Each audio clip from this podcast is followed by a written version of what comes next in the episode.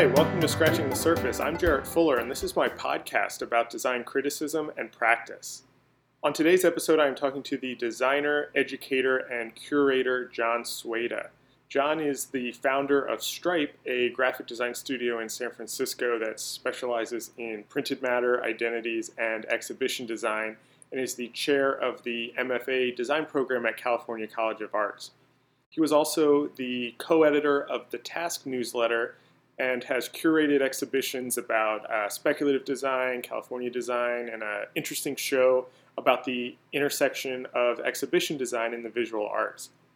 I first came across Jon's work a few years ago when I was living in San Francisco. I saw his 2014 exhibition, All Possible Futures, which looked at uh, speculative design and unrealized projects from uh, contemporary designers like Experimental Jetset, Project Projects, uh, Karel Martens, and uh, and Min. And I was really impressed with the show and the accompanying books' intellect and investigation into these alternative practices. So I've been following his work ever since, and last fall I uh, talked with Jon via Skype to talk about his design background, the intersection of his various activities, and the relationship between curating and design. So, thank you for listening, and I hope you enjoy this conversation with Jon Sueda.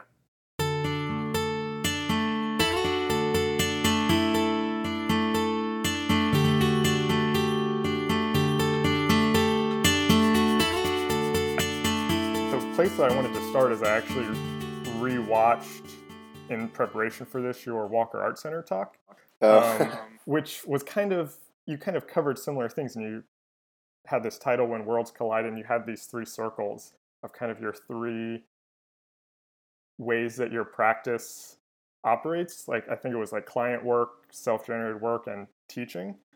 And so i kind of wanted to start with with that idea of those three separate things and how you came to be doing those separate things. Is that you know how did you kind of get into design? And then kind of break out into all those other areas? Well, I first got in. Well, my my undergraduate degrees in in fine art, and I went to to UC Davis. Um, but to to be totally honest, I was completely focused on playing tennis. Oh wow! So, yeah, that was like my first sort of passion in you know in high school. I played really serious tennis and I played in college and going to college was more a vehicle toward trying to get on the best in the best tennis program possible. So so wow, I, that's so amazing. so UC Davis had a really like was like I think they were the national champs in like Division 2 they were really good and they had a really great coach and that's pretty much the reason I went there and okay. um and, and I was I love a, it. yeah. And I and I actually was um you know, my father's an architect, and I was really kind of given a lot of, you know, art kind of um, opportunities growing up. So that was like the natural thing to go into, kind of. And um, but I have to say, it was really a sidebar to my other passion at the moment, and at, at that moment, and then design became a sort of excuse of what I told my parents I was gonna do when I graduated because I couldn't think of anything right, else. Right. Right. and, and then and then when it actually happened that I you know graduated, I was working at Rasputin Records in Berkeley in, in Berkeley, okay. and yeah. and I and I just ended up making these signs like these foam core airbrush signs, and then somehow that just led to me applying to CCA to to um, graphic design courses because that's what I had been telling my parents I was going to be doing all along, and um and then it kind of I met Martin Venezky, who was one of my teachers, oh, like right. pretty early on, and um, you know, he really changed, you know, what I thought design could be, and um, I took his course a couple times. So I went to CCA maybe for a year and a half or something, and I um, something like that, and I took his class a couple times, and um, and he hired me actually to be his assistant, and so that was my sort of entry point to to design, and um, it was kind of weird because it was sort of a backwards entry because I kind of learned design from him in a way, in a really at a really high right. level, conceptual or formal level, and I kind of skipped all the basics. Yeah. And um, yeah, yeah, yeah, yeah. It's really weird, and and so I kind of had no. My skills were really kind of backwards. Like I was doing all these weird, kind of breaking all the rules of design without really knowing the basics a lot right, at the beginning. Right, right. And um, yeah, so that was sort of my entry and and that the kind of practice that he had, which was like a one sort of one person small studio doing really like Speak Magazine was like his main thing, and it was yeah. you know doing these sort of exper ex- like kind of bringing experimentation to sort of real projects and you know having a a real you know authorship in the work in that in that sort of um, that way that 90s sort of way. Um, anyway that was that was where i entered design and and um and i think that kind of set the groundwork for a lot of things that i ended up doing like going back to school and um, I kind of did. I have to say he was such a big influence on me at the beginning. Like I, I he was an intern at Studio Dumbar. I applied to Studio Dumbar. I ended up getting an internship there. I kind of did. I didn't get into Cranbrook, but I went to to CalArts. So, and so I, I kind of did a lot of.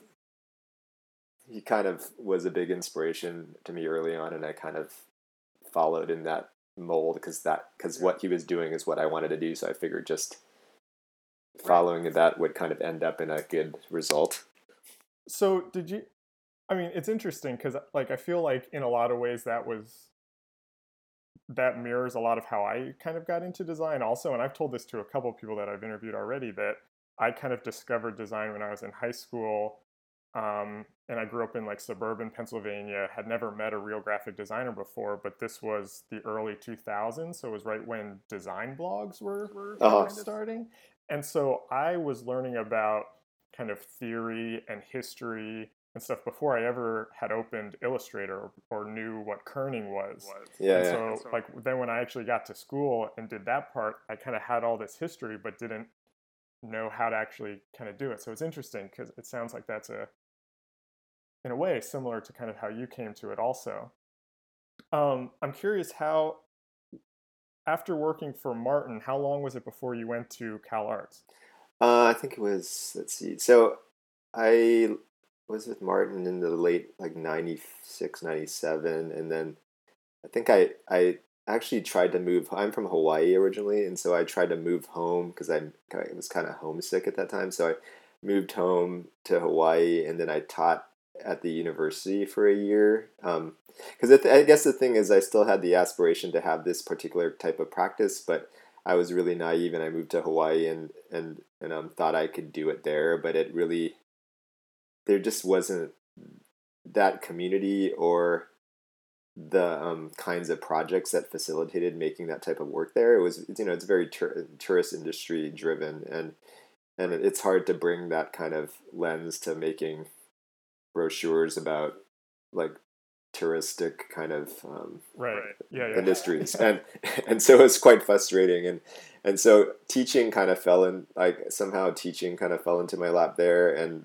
uh, the the whole program at UH is run by Yale people from Yale and which is kind of weird but um, I kind of got oh, in there. Yeah it's all like Ann Bush um, who went, went to Yale in the in the 90s I think. And yeah. and um and there was another guy who I met there named um, um, named Stewart who who uh, who was really like a mentor to me um, early on um, to kind of because I, I was kind of stepping into like a highly again highly theoretical conceptual space that I didn't really know about that at that time. I have to say I was very much a formalist um, at the beginning. That's what sort of was my entry point to working with Martin, and I think I I think the big conflict with me early on was like I could do the form, but I didn't know why I was doing it, and I think yeah. that kind of drove me toward going back to school because I kind of wanted to have a consciousness about it because I didn't have it. I was just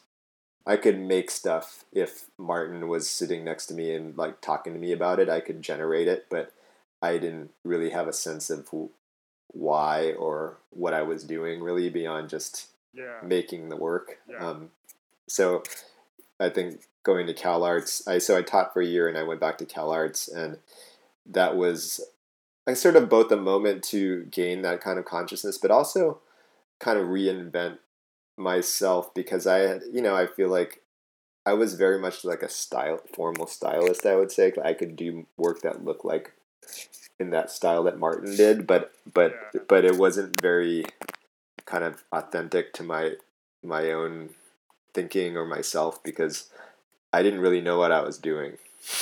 Um, right. And so it was a moment to like reimagine my work and um, kind of actually learn the kind of basics. Like I actually went to CalArts and learned about typography in a really um, almost like basic way because I didn't I missed all that stuff and under, understand why form looks the way it does based on history and this all this stuff I kind of skipped over basically and yeah. and um yeah so there was a kind of a reinvention of my work because obviously I think my work now doesn't I think the funny thing is I think I'm so I was so tied to Martin at, at the beginning but our work now looks completely different and it yeah, kind of yeah. is doing totally different things but we still really share a lot of like we agree on mostly everything i would say but just the work looks different now because i feel like i kind of figured out what how i wanted to work in, right. in some way mm-hmm. and that and that hap- you, you think that happened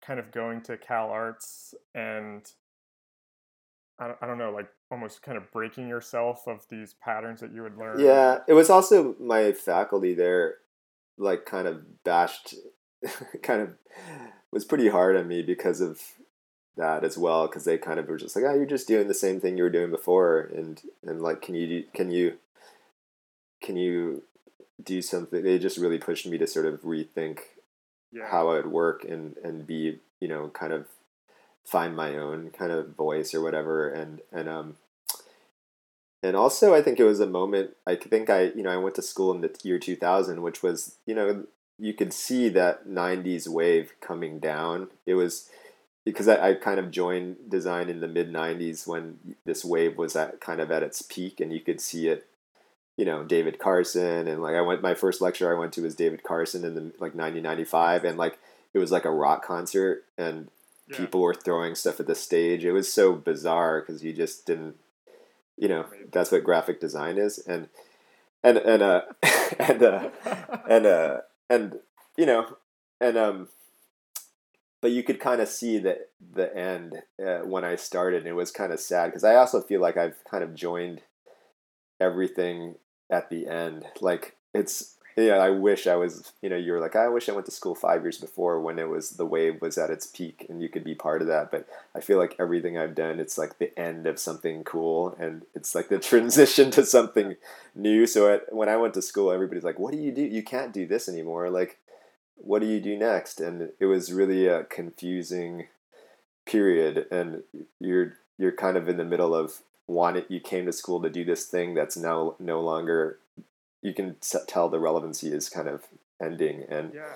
and trying to think of what what to do next um, which actually in retrospect was super great in a way but um, at the moment you're kind of you're kind of feel like you missed the boat a little bit yeah i mean it's it's it's interesting though to to actually hear you say that because you know the 90s were this kind of big kind of postmodernism david carson but there was also this kind of big interest in theory, and a lot of Cal Arts people were very influential in that. And I'm thinking of like Lorraine Wild or you know, kind of Jeffrey Keedy. Um, did you have that? Were they your professors when you were there? You were yeah, there? Keedy um, was a Keedy, Michael Worthington, Lorraine, um, yeah. Ed, all the people that were doing. You know, there was there that was the you know at that time Cal Arts and kind of Cranbrook were the schools yeah. that you would that were kind of at the height of um, the uh, that that kind of um, that time, and uh, yeah, they were kind of producing all the design discourse that was going on through Emigre and and lecturing and stuff like that. And so yeah, it was it was sort of the place to be at the time. Um, um, so yeah, that's why I went there really to be part of that and and um, yeah, they were great. I think um, I still to this day have a really good dialogue with all those people, and and um, yeah, although they're not pretty, you know, that it was sort of the again like uh, Emigre ended what in like 2006 or something, uh, yeah. something like that. But like you know, it was sort of the you could you know it was the tailing off of a lot of that that discourse and design design history and theory being kind of produced by its own practitioners and stuff like that and it it, it was a change um, in the mid 2000 2006 or something there was this real shift in where that dialogue came from and sort of the um, rigor of it maybe. I don't know it's different it's just different. Yeah. it's different kind of rigor. i mean all of them are people who are on my list to hopefully eventually talk to for this project because I'm, I'm very curious kind of about that that shift also and for those people that were these big voices you know what was their perspective on that and I'm, it's interesting because um, you're kind of a student in the middle of all this were you was it changing how you were thinking about the design work that you were doing kind of being in that environment and being a part of that discourse? Yeah i mean i have to say um, i think again in that moment students were kind of questioning all that all that theory and you know it was it was like uh. what's is that still you know um, you know i think one of another one of my design heroes was this guy named Allen Hori i don't know if you remember him. He was like a cranbrook guy in the like late late 80s who makes this ama- made amazing work. And you know it was a work it was work that was about theory in a way. It was like oh, about um it, you know it was it was literally about about that that kind of theory. And and um it was really hard to um I found it very difficult to channel the theory directly into the work so self-consciously uh, uh although it was something that I would I was aspiring to do but it wasn't it didn't come very natural to me. Like I I felt like oh, um it, the, it was kind of like a block in a way. And um so i didn't i don't think i rejected that stuff at all. I totally you know was engaged. I, I read a lot and and we had amazing kind of this design theory class with jeff uh, Keedy, and it was a really um, it was really great to you know have this rigorous discourse about that material. But i think a lot of students including myself were just sort of questioning how you channeled that knowledge into making work. And um, right. And um, maybe it was a little little bit different um, than that previous generation. Um, yeah, I'm trying to remember. It's such a long time ago. like it's, yeah. it was. It's. Yeah. I I just went to CalArts last year and realized I graduated like 14 years ago or something like that. So it's really the memory of it is really. Yeah. Well, how how how kind of you know after you graduated from there and started working the environment when you were there did that kind of translate into your postgraduate kind of career yeah i mean yeah oh sorry go. i mean the thing that i'm thinking of specifically is just kind of all your curatorial activities feel like they might be a kind of direct relation to that but i was curious kind of how you how you see that see yeah that. yeah i mean um so in a bunch of different ways. So, um, you know, after school, I left. Um, I went to NC State. Um, my my teacher at the at my teacher Denise Denise Gonzalez Crisp was my teacher at, at CalArts and and she got the job the, as chair of NC State when I graduated and she invited me to like come with her and teach a course um, for us basically for a year, but I could only stay for a semester because I had this internship set up at, at Studio Dumbar in, in January. So I just went for a oh. semester and I moved to Holland. But um, I'm kind of jumping all over the place. But I, I, you know, when I came back from Holland, I, I basically just try to recreate the sort of grad school atmosphere. Um, Gail Swanlund was also faculty at okay. CCA that I kind of teamed up with um, we got a studio and shared it with another a few other people like um, Sean Donahue, who is a guy who went to Art Center. Um, and we just you know had this sort of collective group that kind of recreated a, the kind of whatever you want to call it sort of grad school studio atmosphere also the way that i remember martin working too because martin had a small studio and Geoff Kaplan who is also another oh yeah um, cranbrook guy was a guy that we we were in the space with. So it was, you know, kind of recreating that kind of environment. Um, Um, when it comes to the exhibitions and stuff, see that, that's the funny thing. That orig- my first exhibition was at CalArts. Um, actually, Geoff Kaplan, who I knew from Martin, was in LA at the time, and I visited him right before I was about to start, and he, and I said that I wanted to do an exhibition um, while I was at CalArts, and but because I wanted to design, design books, so I wanted I needed to do an exhibition so I would have content to design a book. So it was completely it was completely not about exhibitions at the time. It was like I need to generate something that I can make a, a book with because I wanted to do catalogs or something, art catalogs. Yeah, so, that, that, so was, Geoff, that, Geoff, was literally going to be my next question. Was like, what what were you thinking that made you want to do that? And so it's uh, yeah, it was for it's funny. So it was because I could design something. So um, Geoff's like, you should design a, you should, you should curate an exhibition about um, the history of typefaces at CalArts, and I'm like, okay.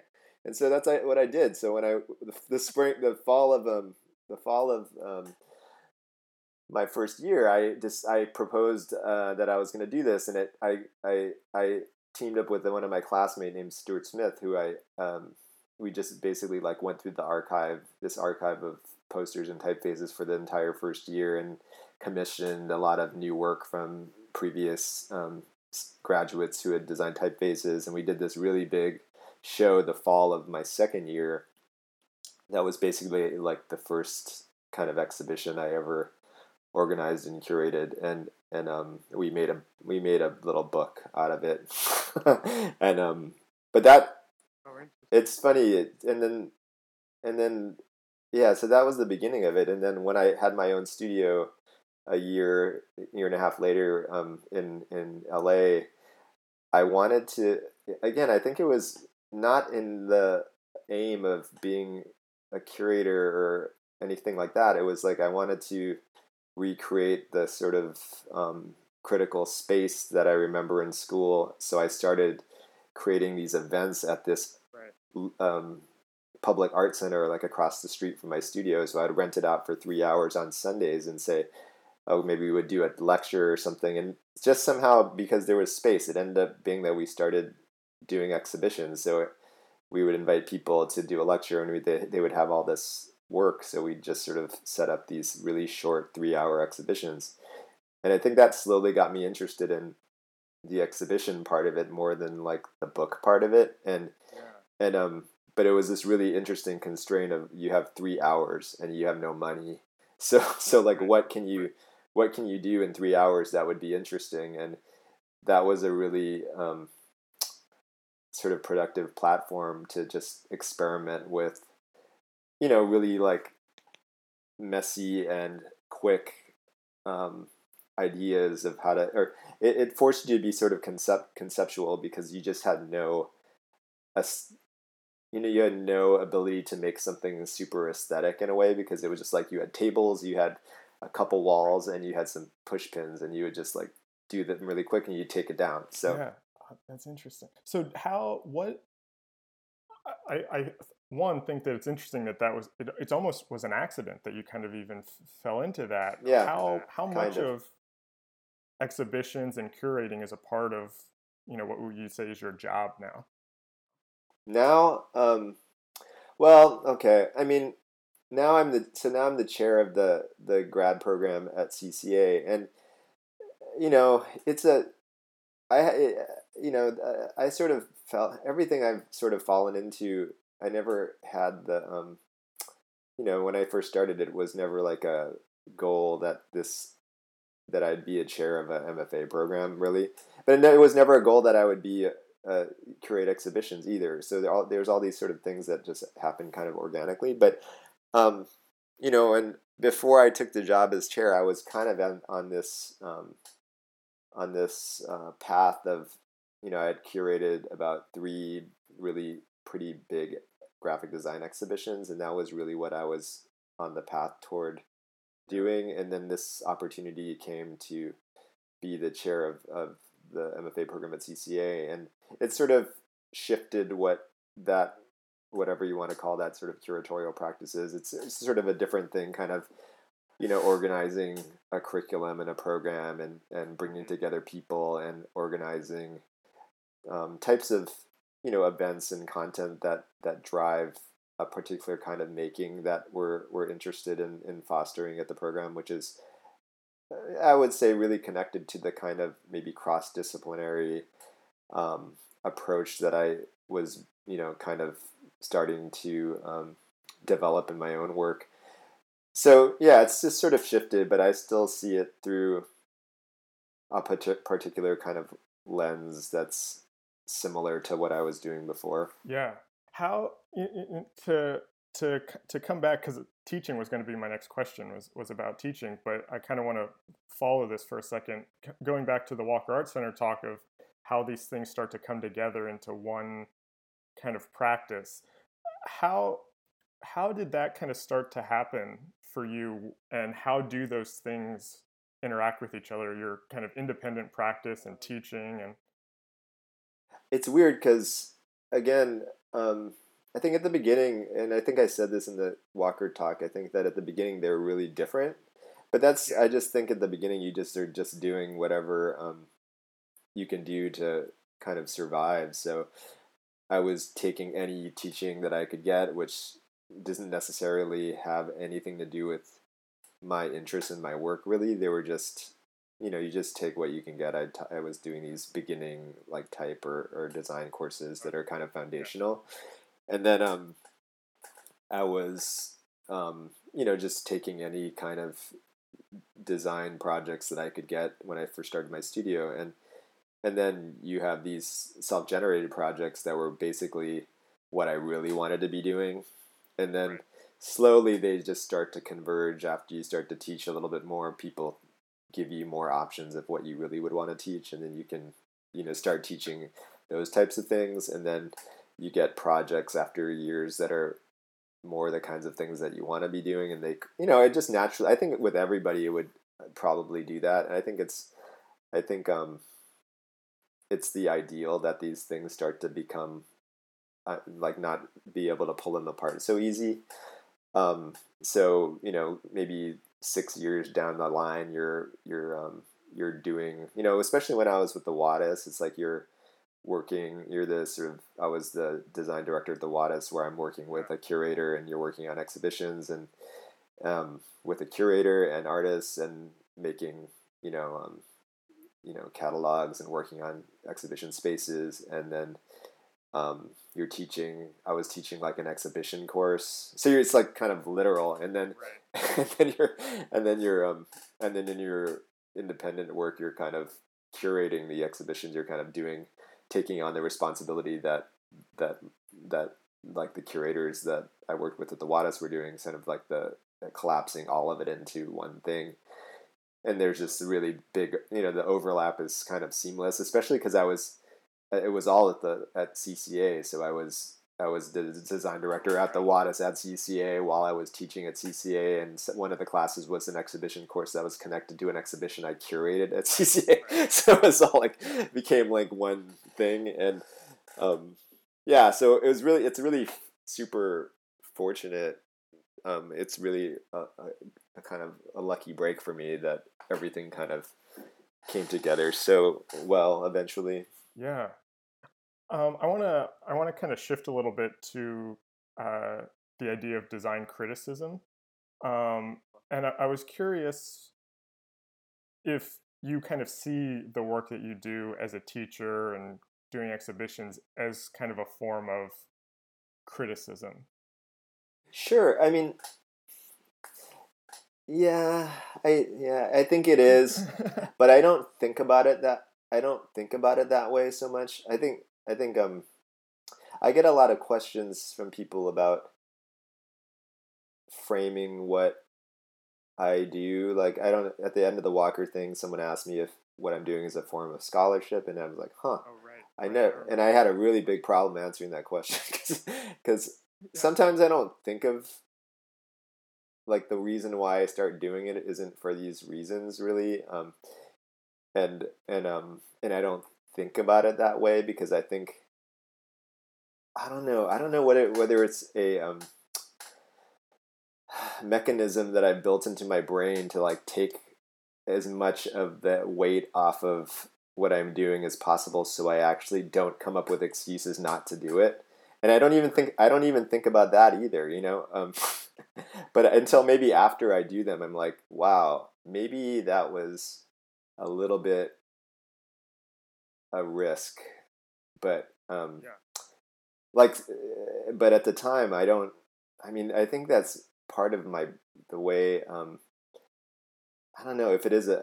It's sort of weird to, to sort of think of how your your own brain works, but it's a way of. I I think I do first and think later sometimes. yeah. Um, and so I don't talk myself out of not doing things somehow. And, and so I don't think about it. I think if I thought, oh, this is like this this um, body of work that's gonna be this um, you know um, this critical lens about design um, at the moment I might kind of feel like that was too much pressure to put on myself. And I just, I always think of it as I'm trying to make, create conversation and provoke a discussion about design. And that's where I frame it. And, and in doing, in that action, it ends up being kind of a, being critical at the same time, um, a form of criticism. The work becomes a form of criticism. Yeah. So that's kind of how I think about it. I mean, that, that, that actually leads perfectly into the two next questions that I had. Um, and they're kind of unrelated, but I'm going to try to put them together into one question. Um, one is, uh, as you were talking about that, I was thinking about your section in the Experimental Jetset book, the uh, fragment of the index of fragments, um, which was my favorite part of that book. Oh, thanks. Um, and was actually a a key to for me to understand the whole book and in a way understand all of Experimental Jetset's work uh-huh. um, you know they've been a studio that i've known for years and have kind of followed but had never really thought about like critically and your section kind of got me to do that in a way that i hadn't before and so i see it kind of like you were saying as like this way to start I saw that section as a way to start a dialogue about their work that hadn't been started before. Um, so that's one. Maybe that's not a question, and, and it's just a compliment. Thanks. um, but but that kind of leads into my second question is about this idea of dialogue within the profession and and kind of the state of that and the things that people are talking the things that designers are talking about right now what are your feelings on kind of the dialogue amongst designers or are there things that are kind of current that you think designers should be talking about and thinking about that aren't, or are there things that they are that you think are important? Hmm. Wow. Uh, that's a big. I, I realize that's a big question. Yeah. Yeah. Um, I think it's it's that's a tough question because I think design dialogue is sort of all over the place. Like there's so there's so many things being discussed, and there's so many intersections between different disciplines that are having different kinds of conversations. There's, you know, in the Bay Area, there's, um, you know, the word graphic design, the term graphic design is even kind of a dying kind of um, title. Um, you know, people are becoming, you know, all of my students from six years ago, I look at them on LinkedIn and they're all um, interaction designers now. And there's just, there's just a real, there's all kinds of discussions happening. And I don't, kind of priv- privilege any you know any in particular. I just I, and I feel like the part that I'm involved in is a really specific little blip on the big sort of like scope of of what um, the profession is. Um, so I don't, yeah, I don't, I don't claim to even understand or know every single dialogue that that's going on. Um, besides maybe the one that I'm having with particular people, and and um, yeah, so there isn't. I can't really. I don't really have a great answer for that. Um, besides what I'm kind of involved in and um, people that I'm sort of interested in. Yeah, that's not a great answer, yeah. but I mean, no, I mean, that, that, that's interesting because that was something else that I wanted to ask you about. I um, the All Possible Futures exhibition was something that was kind of very uh, um, very important to me when I saw it, and like I have the book and it's well worn, and I refer back to it a lot. Um, and that's something that I feel like is a has a very specific dialogue that you're kind of conducting there, and and when you're when you were working on that, when you were thinking about that, who was the audience? Like, who were you imagining as like kind of the audience of that receiving that? Myself. I mean, are people? I mean, yeah. Yeah. like, yeah. That's a great I mean, answer. I think it's people that are kind of yeah. I mean, that's the honest answer, I guess. Like people that are in this group, this small section of design that are, um, kind of have similar like like-minded people that are um, have similar interests to myself i guess. It's again i don't think that, i think what i've benefited from in these shows has been that they aren't um, in like museums and they're not for the general audience and so i don't have to worry about a certain amount of people coming through the door and my so i haven't had to compromise the intent of the shows really um, they can be really specific and sometimes not for the mass audience or not planned for them at least. Um, although i have to say like every gallery worries about people coming through the doors even this even small ones. Um, but i didn't really have to that wasn't a um, uh, something a mandate that i had to make something that like you know hundreds of thousands of people would enjoy um, so I kind of like that because I think that's you know people like you know like graphic design non production people like Andrew and Ellen have to you know they're because they're so they're really brilliant and smart and they have these bigger opportunities at these larger institutions they have to worry about that like how can you bring a, a critical lens to a sort of show that has to be enjoyed by the mass the masses and so they're do to me they're doing a different kind of thing than i'm doing. Um, and I don't I don't you know I don't know if I would be successful in in that world the way they are.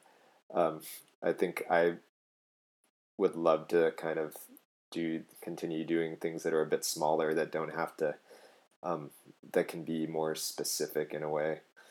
Um, yeah, that's kind of that. Yeah, I mean that was kind of like what I was getting at. I, I didn't know how to phrase it, but that idea of kind of general audience versus very specific and the trade-offs you have to make if that's something that you think about. So it's interesting that you are kind of focused on keeping it small uh, you know with this kind of specific audience so you can have this you know specific dialogue yeah and it's and it's um yeah i and i don't you know i don't truly know what the, because you know also these shows have been i haven't again, the really the big difference between doing it in a big institution is the amount of time you get. Like most of my shows have been like a month or or it's really short, and um, I haven't treated them that way in the way that they've been executed. They like every like all the curators I talk to say, do it like it's up for a year, even though it's you know make it look like it's right. going to be up for a year, even though it's going to only be up for a month. So that's what I sort of aim for, and document it like it's going to be um, you know that it's you know make a document that's going to last um, and keep the conversation going beyond that month. And so that's how i kind of treat it um, but yeah so I, uh, I think i mean the book i guess it has had a lifespan a pretty good lifespan but um, again i think that the book is more a um, um, kind of a reader but also a kind of um, platform for a dialogue that isn't always in in um, uh, kind of aligned completely with the, even the intent of the show. I think I think um, one of the criticisms was that I included things that are kind of against the premise of the show in a way. Like I think Experimental Jetset had in fact sort of questioned was sort of their show was actually a criticism. Their their their piece that they made, their commission was almost like a critique on the content of the show. Yeah. And and um that was sort of and I think yeah, and like Rick I think Rick Poynor wrote a thing about it and it was sort of that was sort of a criticism that it kind of I know, maybe I can't remember somebody criticized it. I can't remember exactly who it was, but that that kind of weakens it a little bit. But I kind of I've always liked that part of it and felt like that was the most honest way to sort of um, um, to sort of represent the kind of dialogue that I want. Um, and it isn't about sort of proving an idea; it's about opening up a discussion about it. Because I think also at the time, another kind of again this idea that I don't kind of stop myself. This idea of this this this speculative design thing at, at the time now it's way more codified in my mind because that speculative everything came out like yeah. sort of like right after the show came out. And so it's uh, the the dialogue has been heightened around this idea and it's way more clear what it is right. in, in at least in the product design realm than I, than what I thought it was when I did it. And and I started the idea of this whole show actually was originated in 2006 which is way really a long time ago in this in this task newsletter article that I did that was about like unrealized projects and that being the sort of um, the equivalent of like the you know what um, um, you know what like sort of speculative architecture or paper architecture was because you know there isn't a there isn't a platform for graphic designers to produce work that isn't really meant to be executed that that kind of represents the sort of innovative or new ideas. In fact they kind of end up in hard drives because they never get made. So it was sort of this platform to show really interesting ideas that maybe cause problems more than solve problems or ask questions more than solve problems. And so that that that was I sort of did this article for this task newsletter um, uh, publication that I that I published with Emmet Byrne and Alex DeArmond in 2006. Oh, yeah. Yeah, yeah. And so that was the beginning of that. So this basically I used that article as the proposal for the exhibition in 2013, like six years after that. Oh, so so, so it's it's gone kind of way back. Which I did, there wasn't any like the idea of speculative design in the terms that Dunne and Raby put it was like no not even clear in my mind in 2006, although I interviewed Dunne and Raby about the idea in that article, oh, which wow. is sort of funny. Wow. So maybe, yeah. so maybe they took it, they got it from your interview. no, no, no. I, I highly doubt it.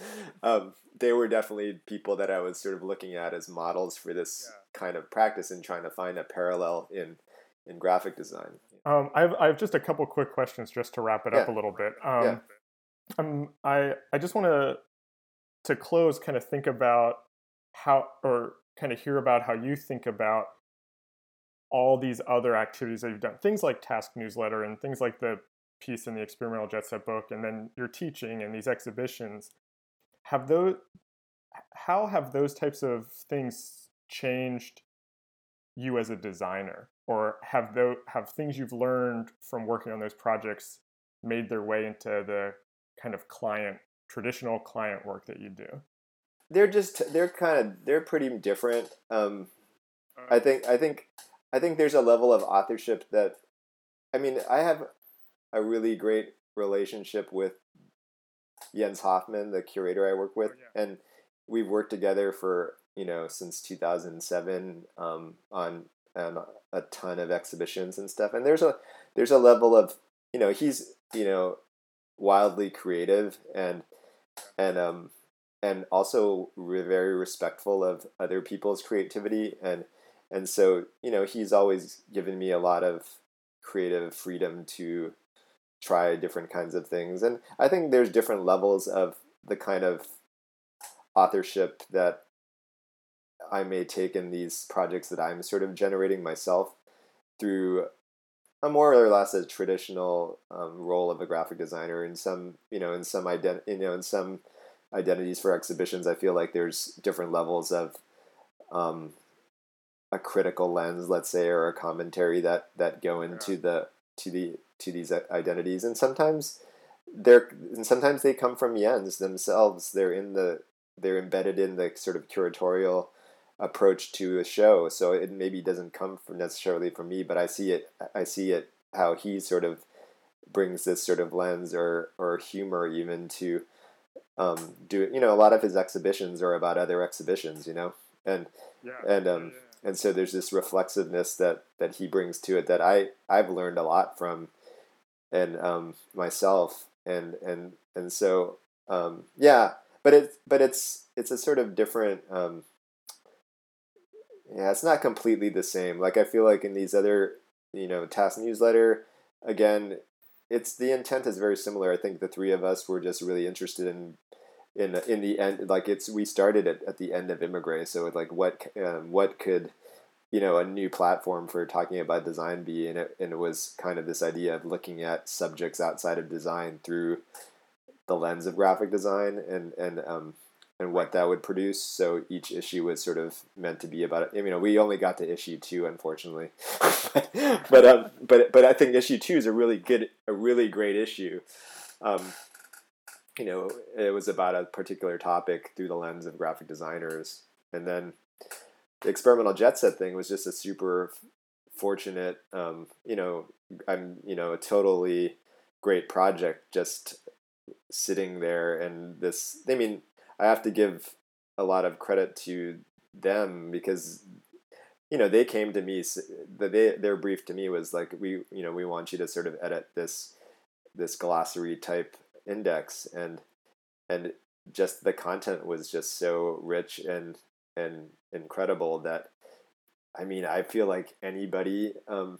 I mean I I I I'm proud that I worked on it and produced it but it was just great stuff I mean like yeah.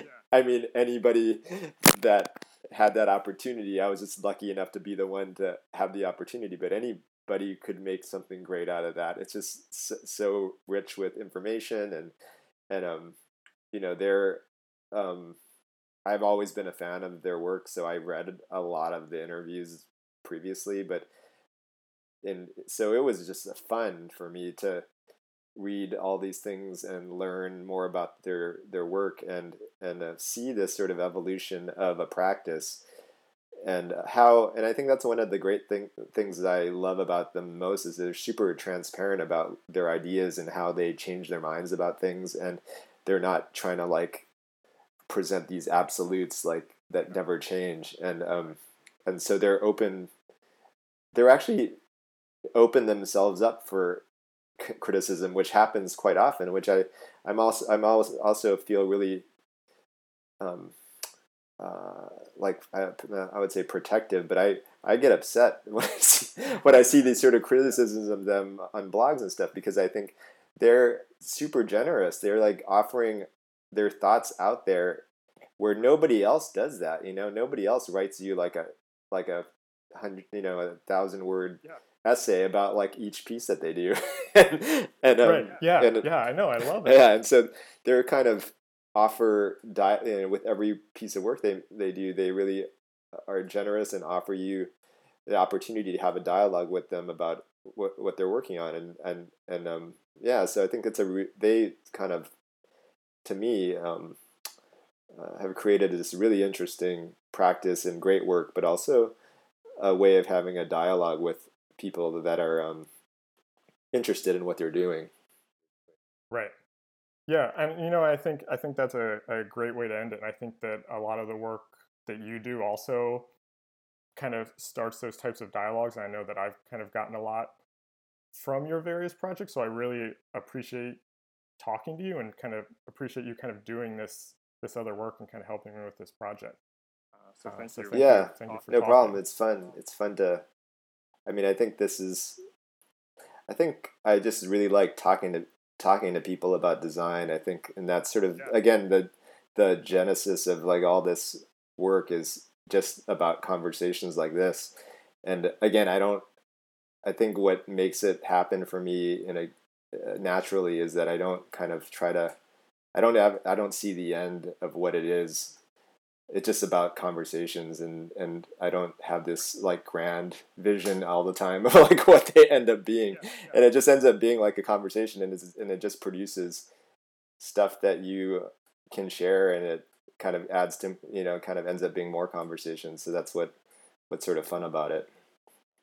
Yeah I mean and that's that's exactly kind of what this is is it was like you know I like talking to people. I like you know talking about design. It's like oh what if part of my this project is just these conversations. So I know exactly what you're talking about. And I thought this was great. Thank you so much. Yeah, you're welcome.